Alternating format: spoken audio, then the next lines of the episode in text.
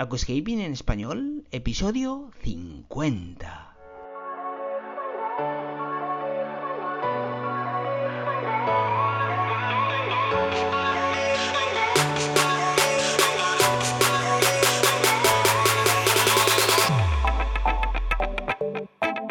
Muy buenos días a todos y bienvenidos a Aquascaping en Español, el podcast de Nascapers para todos aquellos apasionados al paisajismo acuático que queréis llevar vuestro acuario a un nivel superior.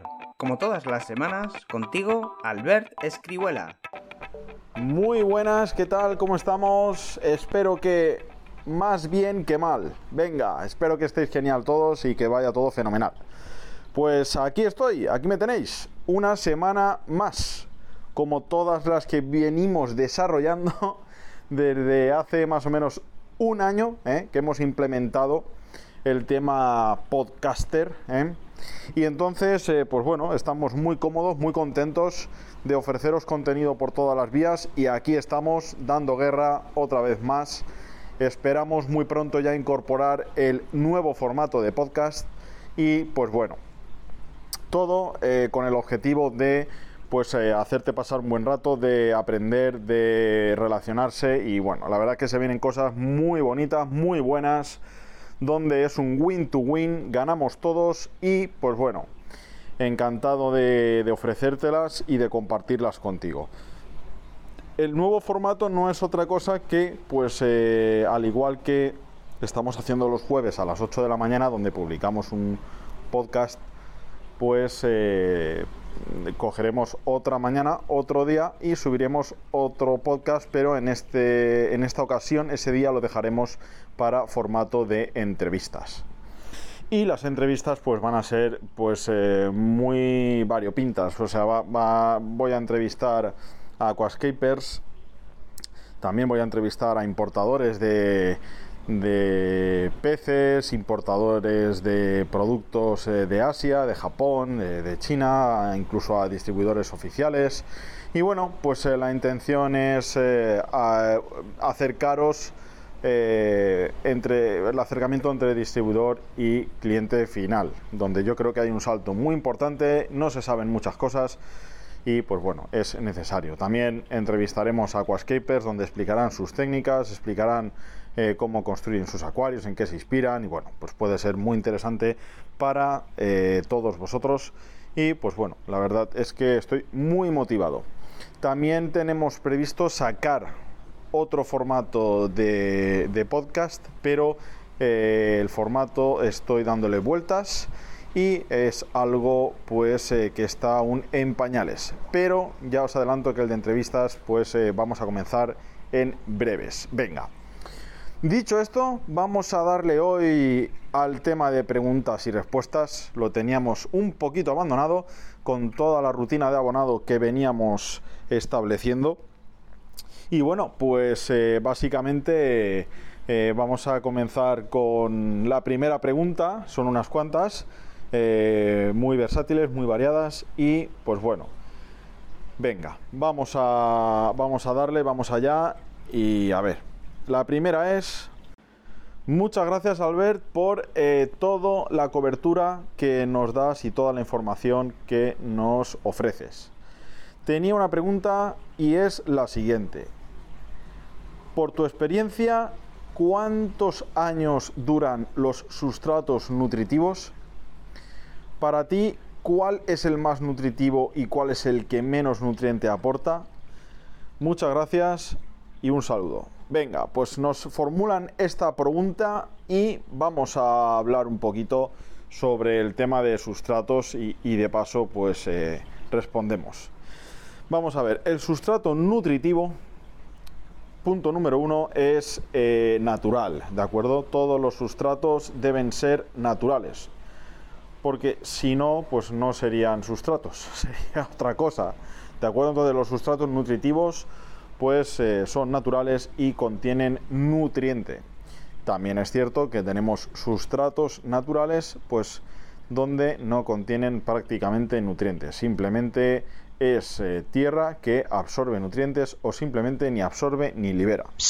¿Te gusta el paisajismo acuático? ¿Te apasionan los acuarios plantados? ¿Alucinas con peces, plantas, gambas y caracoles? En Nascapers.es puedes encontrar todo lo necesario para montar y mantener tu propio acuario plantado. Nascapers.es, tu tienda de acuariofilia online. En el caso de los sustratos nutritivos, pues te diré que para que sean nutritivos es necesario que contengan este color negro o marrón oscuro, ya que, de no ser así, significa que no ha recibido los baños de nutriente y por lo tanto no lleva una nutrición equilibrada y con una formulación muy nutritiva. Dicho esto, te diré que a lo largo de los años los fabricantes, bajo mi experiencia, han intentado centrarse mucho en la cohesión, es decir, en la durabilidad a largo plazo del gránulo, es decir, que no se deshaga con gran facilidad una vez está introducido dentro del acuario, que sea capaz de soportar la expansión de raíces, la presión en altura que ejerce el agua sobre el sustrato y pues el peso de rocas o troncos. Sí que es cierto que los sustratos nutritivos tienen una duración determinada y no podemos tener un acuario pues 5 años montado con el mismo sustrato. Aparte de ser sustratos donde liberan el nutriente poco a poco, pues con el paso de los años ellos van quedándose agotados y pues hay que cargar más la columna de agua de fertilizante. No obstante, un sustrato completamente libre de nutrientes siempre nos va a ofrecer quebraderos de cabeza a la hora de compensar los valores en columna de agua. Bien. Dicho esto, te diré que para mí los puntos más importantes del sustrato son: punto número 1, la cohesión, la compactación que dure mucho tiempo en el acuario, y 2, que la liberación de nutrientes sea progresiva, sea tardía y muy poco a poco. Esto nos permite tener ese cuenta gotas, ese gota a gota de liberación de nutriente que nos permite tener el espectro nutritivo muy cubierto, además de usar pues los fertilizantes que siempre nos vienen muy bien. Entonces, para mí estos dos puntos, la cohesión y la liberación de nutrientes, es lo más importante a la hora de valorar la calidad, la durabilidad de un buen sustrato nutritivo. Bien, pues yo tengo experiencias con muchos sustratos nutritivos, incluso con más sustratos nutritivos de los que yo comercialmente tengo en mi tienda Nascapers.es, y por lo tanto pues te aconsejaré siempre sustratos, pues por ejemplo el Advanced Soil Plants, el Aquarium Soil de Tropica, el Neosoil de Aquaría, el Aquasoil Amazonia y pues bueno, estos son los nutritivos, ¿de acuerdo? Ya pues dejaremos para otra ocasión para hablar de la base sobre la que se pone el nutritivo. Pero yo estos sustratos que te menciono son los que creo que son los mejores del mercado. Habrá que estudiar y habrá que seguir probando más sustratos que puedan ir saliendo, pero yo, bajo mi experiencia, estos sustratos pues son los más fiables. Ahora bien, dentro de estos sustratos yo pues a lo que procedo a la hora de aconsejar uno u otro ya es el nivel del cliente, a lo que quiera llegar el cliente, la experiencia que tenga con acuarios y hasta dónde es capaz él de involucrarse en el mismo. Esto hay que valorarlo porque no es lo mismo el Aquasoil Amazonia o el Advanced Soil, el de Help, ¿de acuerdo? Entonces, pues bueno, aquí ya hay que ver el cliente qué intenciones tiene y pues dependiendo de lo que quiera, pues me tiro para un sustrato o para otro. Pero los sustratos que te comento pues cumplen con los requisitos para mí mínimos que deben de tener. De hecho, yo tengo aquí en tienda distintos acuarios con distintos sustratos y pues bueno, sí que es cierto que yo gasto todos y pues bueno, voy comprobando. Recuerda que yo, para aconsejarte las cosas que te aconsejo por aquí, por YouTube, por redes sociales y en asesoramiento en tienda, pues debo de probar producto y experimentar, y a eso me dedico. Venga, pues espero que esta pregunta haya quedado respondida. Si no es así, por favor, decídmelo por cualquier vía de comunicación, menos por las comunicaciones de chat de redes sociales, que no las llevamos nosotros, las lleva el personal de redes sociales, que ya te adelanto que ellos no entienden de equipamiento de acuarios. Por lo tanto, siempre os redireccionarán a nosotros a tienda. Venga, vamos a pasar con la siguiente pregunta. Vamos. Venga, pasemos con la siguiente pregunta. Nos comentan lo siguiente. ¿Es factible en la época de verano, donde más calor hace del año, evidentemente, es factible bajar la intensidad de luz y las horas de fotoperiodo de las pantallas de iluminación? Venga, vamos a ver, muy buena pregunta. La verdad es que, pues, hombre, creo que es realizada, pues, con mucho sentido a la época del año en la que nos encontramos. Si no eres de aquí, de España, pues te recuerdo que por lo general, bueno, depende de dónde te ubiques en España, puedes tener unas máximas de 25 a 28 grados en el norte y, pues bueno, en zona central y en zona del sur y el del levante, pues rondaremos entre 33 y pues 45 grados de temperatura, que no es poco.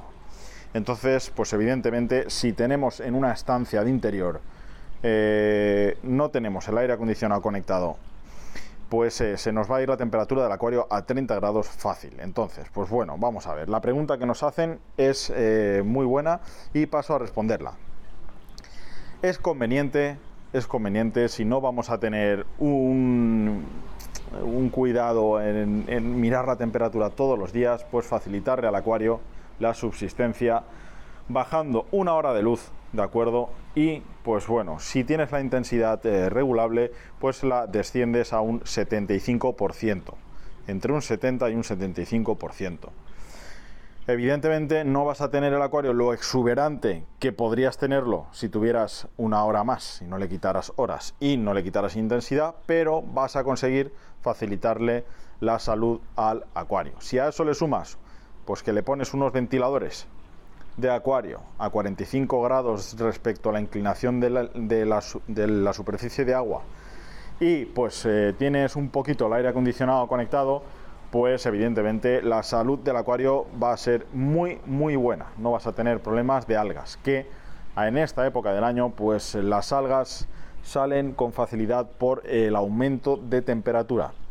Entonces, pues ya te digo, si tienes 9 horas de luz, te aconsejo que te quedes en 7 y media.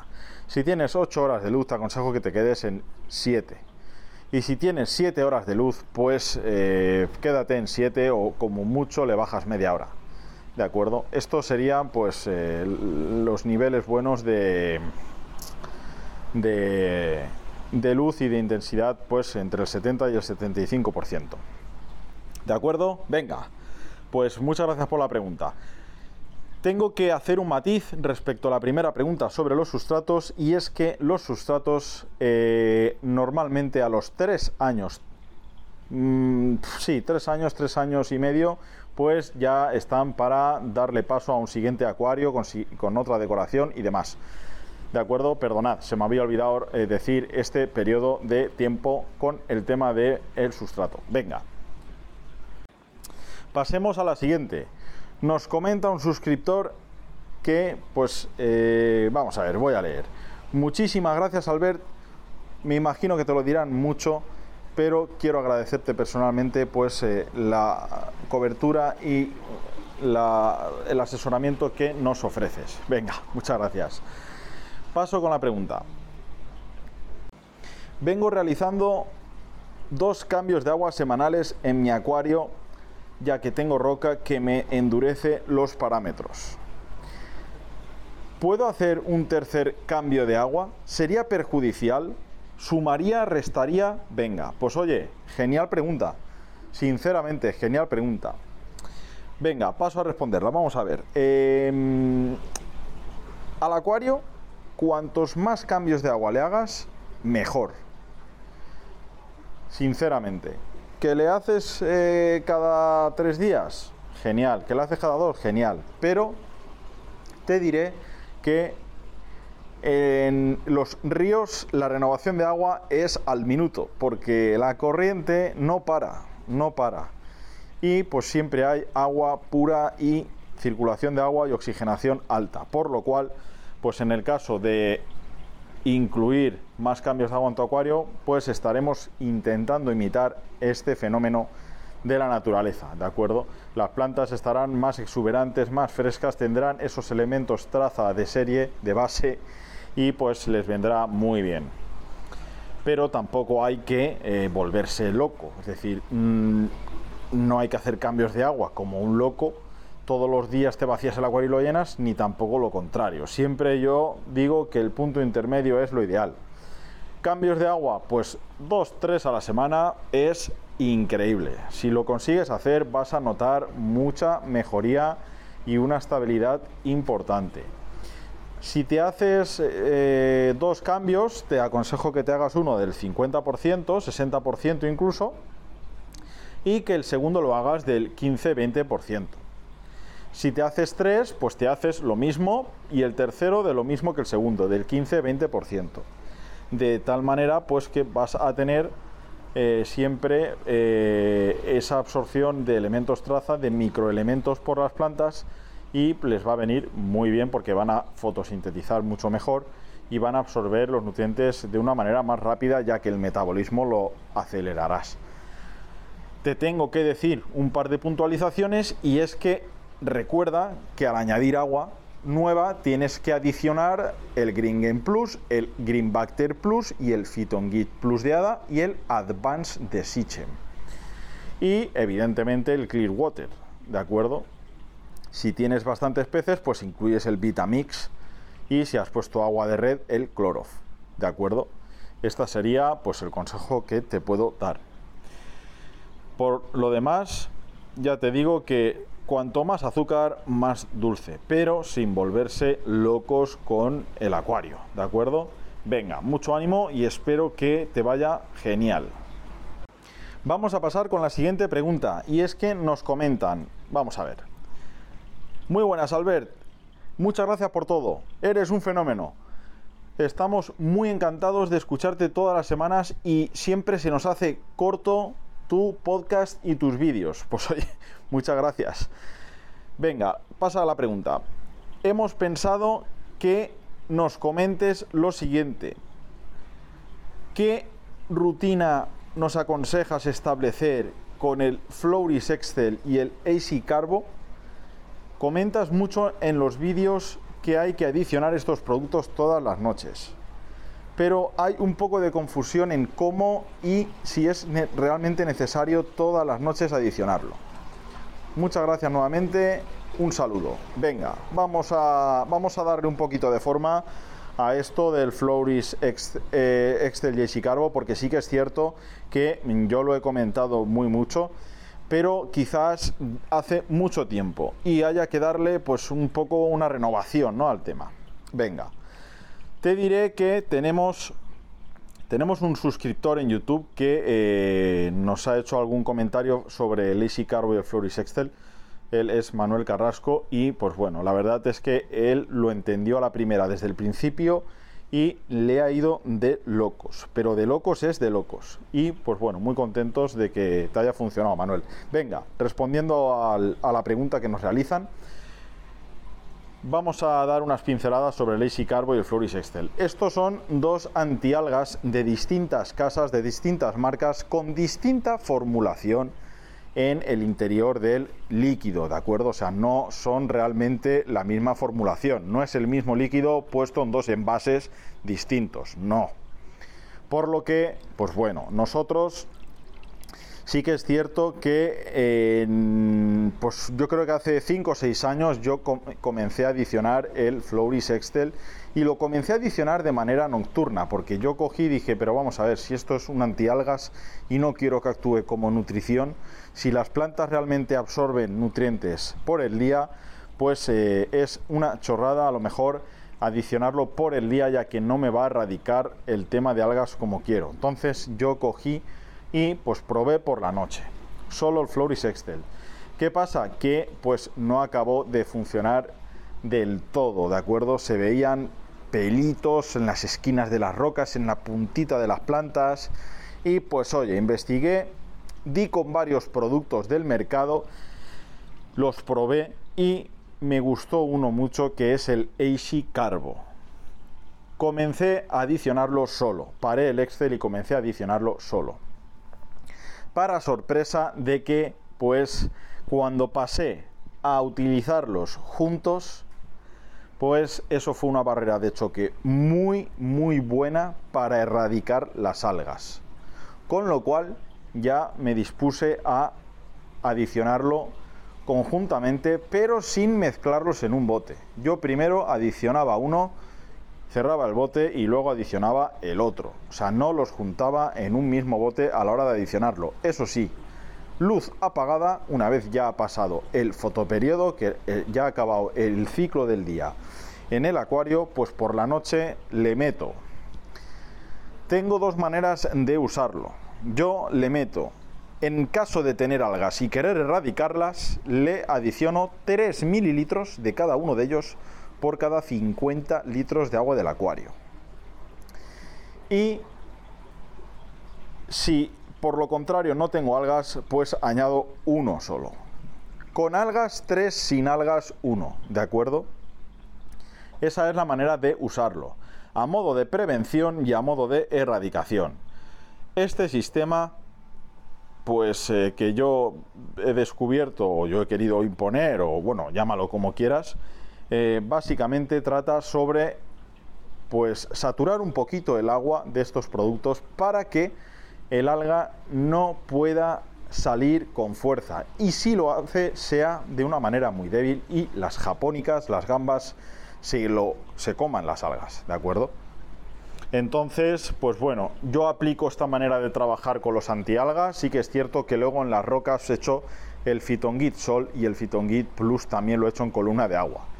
Más japónicas, más el Twinstar Nano Plus o el Nano, más estifodones, más zorros voladores. Pues bueno, una barrera de choque importante, ¿de acuerdo? Y bueno, pues la verdad es que me ha ido muy bien el Flourish Excel y el EasyCarb. Ya no solo es descubrir estos productos, sino el cómo utilizarlos, y es que francamente a mí este sistema me ha ido muy pero que muy bien. Y pues bueno, pues te lo aconsejo, y esta es la manera de usar, ¿de acuerdo? O sea, no hay que coger y mezclarlos en un solo bote los dos. No hay que coger y vaciar un bote por la noche. No, hay que, yo lo utilizo así. Esto tampoco hay una regla estricta. ¿Que te suben las algas? ¿Que quieres hacer más barrera de choque? Le subes la dosis. ¿Que por lo contrario te bajan las algas? Le bajas la dosis. Pero nunca, jamás dejes de adicionarlo. Nunca dejes al acuario sin este producto, porque cuando tú veas salir a las algas puede que sea muy tarde, y remontar una situación adversa en un acuario, tú ya sabes, y si no lo sabes te lo digo, puede resultar muy malo, muy costoso de enderezar el rumbo. Pues venga, vamos a ver, 20 minutitos llevo, venga va, vamos a meter otra pregunta más, la verdad es que hay una auténtica barbaridad de preguntas, vamos, muy agradecidos de que nos preguntéis, y respondemos a todas las que podemos. Nos comentan por aquí: Albert, muy buenas, espero que estés ya recuperado del COVID. Estoy recuperado, estoy recuperado y estoy fuerte. Muchas gracias. Voy a pasar a formularte una pregunta. ¿Puedes explicarnos esto del fotoperiodo partido que nos comentaste un día, exactamente qué es y cómo se hace? Ando un poco perdido. Venga, pues vamos a buscarte y a que te reencuentres y a que no estés perdido. Pues básicamente el fotoperiodo partido, ¿vale? Es un sistema que yo probé pues cuando empecé con las plantas, en el año 2006, 2007, hace ya una tira de años. Me acuerdo que leí yo un artículo en internet, que yo leo mucho, y leía antes mucho más cuando tenía más tiempo y era estudiante, pero bueno, leí un artículo donde se decía que las algas contenían menos defensas nutritivas que las plantas, es decir, las plantas guardan muchas más reservas por si tienen situaciones adversas y tienen que tirar mano de esas reservas. Con lo cual, yo se me iluminó la bombilla y dije, ostras, pues ante cualquier adversidad que yo haga al acuario, si las plantas tienen reservas, las algas, al no tener tantas, van a sufrir más. Entonces, ¿qué hice? Yo tenía un acuario de 1000 litros, sí, has escuchado bien, 1000, un 1 y 3 ceros, 1000 litros en casa de mis padres. Les metí un acuario, ya os contaré la historia esta. Bueno, pues un acuario de 1000 litros, y entonces ese acuario para mí fue un banco de pruebas. Sin ese acuario yo no te estaría hablando ahora mismo, ni tendría la tienda que tengo, y a lo mejor me dedicaba a esto, pero ese acuario me sirvió para aprender mucho. Entonces, ¿qué hice? Pues yo tenía muchísimos problemas de algas, evidentemente el truquito del Excel y el EasyCarb no lo conocía, y ¿qué me hice? Pues me cogí y dije, pues bueno, voy a encenderme, si yo tengo la luz 8 horas al día, voy a encenderme 4 horas, voy a apagarme el acuario en mitad 2-3 horas y vuelvo a conectar 4 horas más. Con lo cual no dejo a las plantas sin luz, y pues a ver si las plantas resisten esta adversidad climatológica, por así decirlo. Voy a ver las algas si responden igual que las plantas, si van a menos, con lo cual, pasados 3 meses, más o menos 100 días, y haciendo esto, fui observando muy lentamente que las algas iban a menos, adquirían un tono blanquecino y morían. Pero, claro, esto eran, pues, pasados, pues, entre 2 meses y medio y 3 meses, casi 100 días, no llega. Entonces, pues esto fue un buen método para mí a la hora de erradicar algas. Pero claro, aún no tenía yo, pues no existía Twinstar, no existía. Creo que las japónicas, si se comercializaban, eran muy pocas y a precios de escándalo. A lo mejor una japónica en aquellos años, pues a lo mejor te costaba...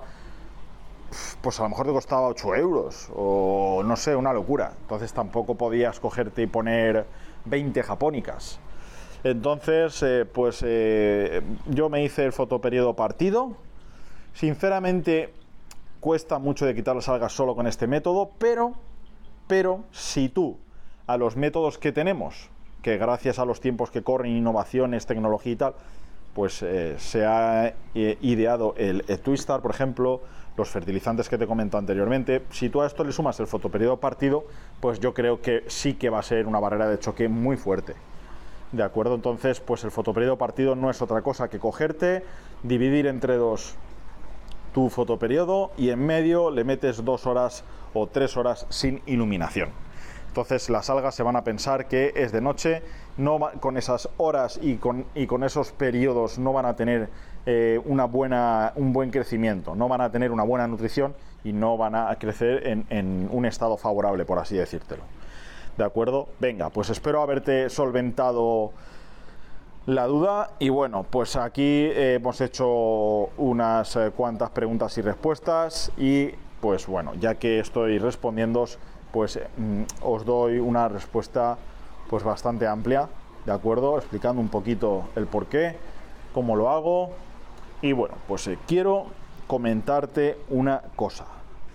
Es decir, vamos a ver, yo no soy más que nadie ni menos que nadie, o sea, yo soy una persona normal y corriente que simplemente os cuento mis experiencias con la manera de trabajar que yo he tenido, pues como aficionado, como particular, cuando era un chaval. Las cosas que me han ido bien os las digo, las que me han ido mal no hace falta, o os las digo que me han ido mal, pero son experiencias propias, o sea, es decir, yo no impongo nada, ni os digo que lo mío es lo mejor, que va, para nada. Si tenéis vuestra manera de trabajar y creéis que la vuestra es mejor que la mía, me parece súper bien, o sea, es que yo simplemente, todas las vías de comunicación y todos los vídeos es por si os viene bien algo de lo que yo hago, pues lo adaptáis a vuestra rutina de mantenimiento. Pero me repito, yo no soy ni un catedrático ni nada por el estilo. Soy un aficionado más que simplemente me he animado a crear vías de comunicación con vosotros de una manera pues donde se me escuche bastante, por bastantes medios, bastante gente, y pues bueno, sois muchos los que me decís que los consejos os han ido muy bien y pues me alegro mucho. Desde aquí te motivo y te animo a crear un movimiento, y es que si te ha ido muy bien los consejos, hagas y publiques una story en Instagram con tu acuario y nos menciones, y también pues podremos ver vuestros avances, vuestra progresión y sobre todo que disfrutáis con esto, porque esto es para disfrutarlo, ¿de acuerdo? Venga, pues no me voy a extender más. Ya os he explicado al inicio del podcast el nuevo formato que vamos a traer y el nuevo sobre el que estoy trabajando. Al final tendréis básicamente casi todos los días de la semana pues un contenido variado, que yo creo que es lo bonito, ofrecer variedad, versatilidad en los temas. Y pues bueno, aquí lo vamos a dejar, no digo nada y lo digo todo. Sé feliz y que pases un buen fin de. Un abrazo y chao. Y hasta aquí el episodio de hoy. Muchísimas gracias por todo, por vuestras valoraciones de 5 estrellas en iTunes, por vuestros me gusta y comentarios en iVoox, y por supuesto, por suscribiros a este podcast. Ah, y por cierto, ahora en Spotify podéis calificar el podcast con 5 estrellas. No digo nada y lo digo todo. Nos escuchamos la semana que viene con mucho más Aquascaping en Español.